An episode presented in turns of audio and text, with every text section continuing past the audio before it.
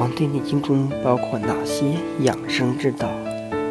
所谓养生，其实就是养生养生发之气。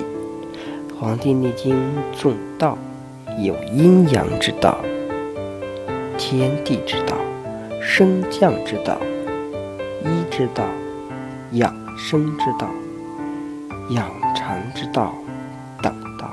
如养生之道，《黄帝内经》中还认为，由于东方主生发，因而我们养生养的就是东方，这就是养生之道。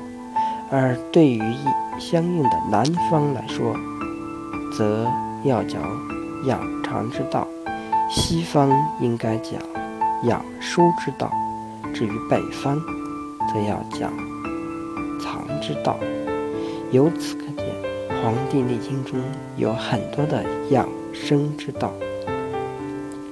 《黄帝内经》如何教人学道？《黄帝内经》中认为。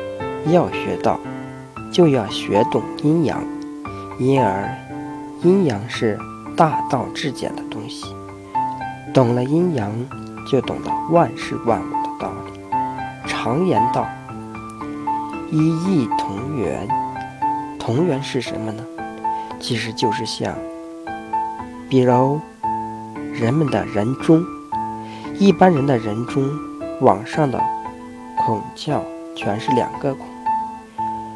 两个鼻孔，两个眼孔，两个耳朵，偶受手阴，断线手阴，因而是三根阴爱。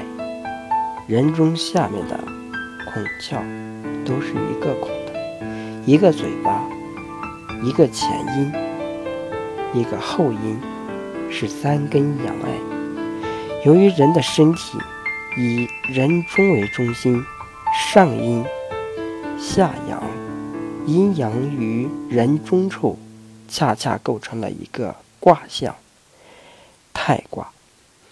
太卦代表着天道自然的哲理，即天人合一。由此可见，道存在于生活中，而要学道，要多读经典。只有把经典读透了。才能培养自己感悟生活的能力，才能从事物的表面看到本质。